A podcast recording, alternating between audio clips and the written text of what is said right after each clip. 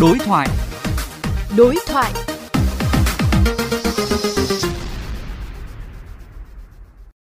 Thưa bà, bà kỳ vọng thế nào sau khi chính phủ phê duyệt chương trình chăm sóc sức khỏe tâm thần trẻ em, chăm sóc trẻ em mồ côi giai đoạn 2023-2030, trong đó đặt nhiều mục tiêu lớn về chăm sóc trẻ em ạ?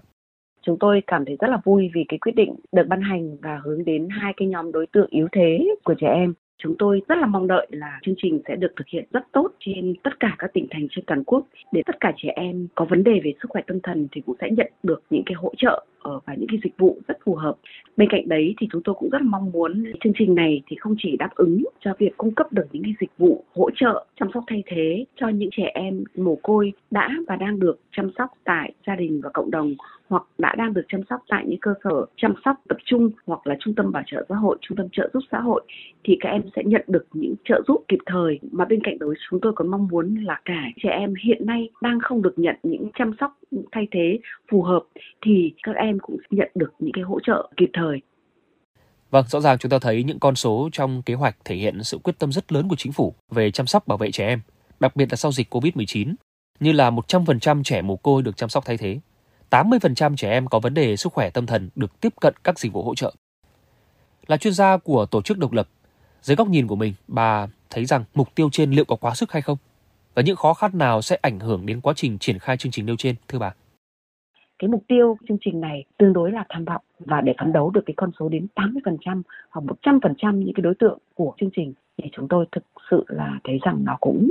là một cái thách thức nếu như chúng ta không có những cái giải pháp quan trọng Tuy nhiên chúng tôi vẫn thấy có những vấn đề, ví dụ chúng tôi không thấy đề cập đến việc mở rộng nguồn nhân lực cho cái công tác này. Mặc dù là có giải pháp về đào tạo, nâng cao năng lực đội ngũ cán bộ, nhưng nếu như chúng ta không có thêm nguồn nhân lực mà chỉ yêu cầu bổ sung thêm nhiệm vụ cho cái nguồn nhân lực vốn đã quá tải nếu chúng ta không có con người thì sẽ thật khó có thể nói rằng một người được giao cho rất nhiều nhiệm vụ khác nhau có thể hoàn thành chất lượng Bên cạnh đó, vấn đề liên quan đến kinh phí là cái quy định về cái ngân sách như thế này chúng tôi cũng chưa nhìn thấy cái góc mở để hy vọng sẽ có được cái nguồn kinh phí dồi dào để thực hiện để đạt được cái mục tiêu tham vọng phía trên. Về mặt tổ chức thực hiện chúng tôi cũng thấy thiếu cái phần đề cập là bộ lao động thương minh xã hội cần phải chú trọng đến phát triển nguồn nhân lực công tác xã hội. Mà đối với cái lĩnh vực này thì cái nguồn nhân lực công tác xã hội là một cái điểm vô cùng quan trọng. Mà hiện nay thì chúng ta cũng chưa có cái nguồn nhân lực công tác xã hội này ở các địa phương trong giải pháp về truyền thông thì chúng tôi cũng rất mong muốn là trong những hoạt động, những cái chiến lược truyền thông sau này của chương trình thì sẽ được triển khai để xã hội nhìn nhận được cái vấn đề về sức khỏe tâm thần cũng là một vấn đề tương tự như là sức khỏe về thể chất Chúng tôi hiện nay chúng tôi đang biết là Bộ Y tế đang xây dựng chiến lược quốc gia để tăng cường hệ thống chăm sóc sức khỏe tâm thần và chúng tôi rất là mong chiến lược quốc gia này cũng sẽ sớm được phê duyệt, cũng sẽ là những cái hỗ trợ cho cái việc triển khai cái chương trình của cái quyết định 1591 này. Vậy thì theo những kinh nghiệm quốc tế, chúng ta có thể làm gì để chương trình nói trên đạt hiệu quả cao nhất thưa bà?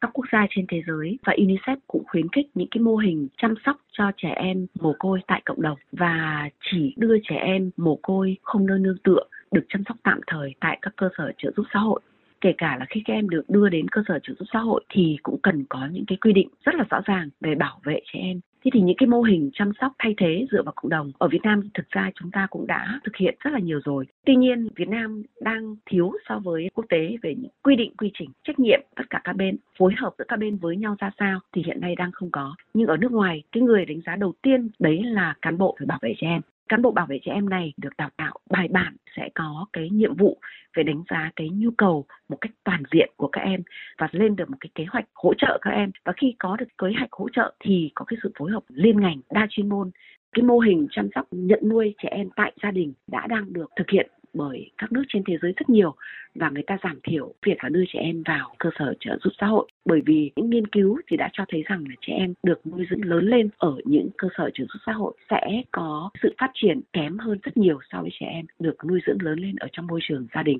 Và đấy là cái lý do mà các nước trên thế giới thì cũng đã um, giảm dần tiến tới xóa bỏ cái mô hình chăm sóc các em ở trong cơ sở trợ giúp xã hội và đấy cũng là một thông điệp mà UNICEF Việt Nam nói riêng và UNICEF nói chung đang khuyến khích các chính phủ, trong đó có chính phủ Việt Nam cần phải cải tổ hệ thống chăm sóc thay thế cho trẻ em. Xin cảm ơn bà với những ý kiến trong chương trình hôm nay.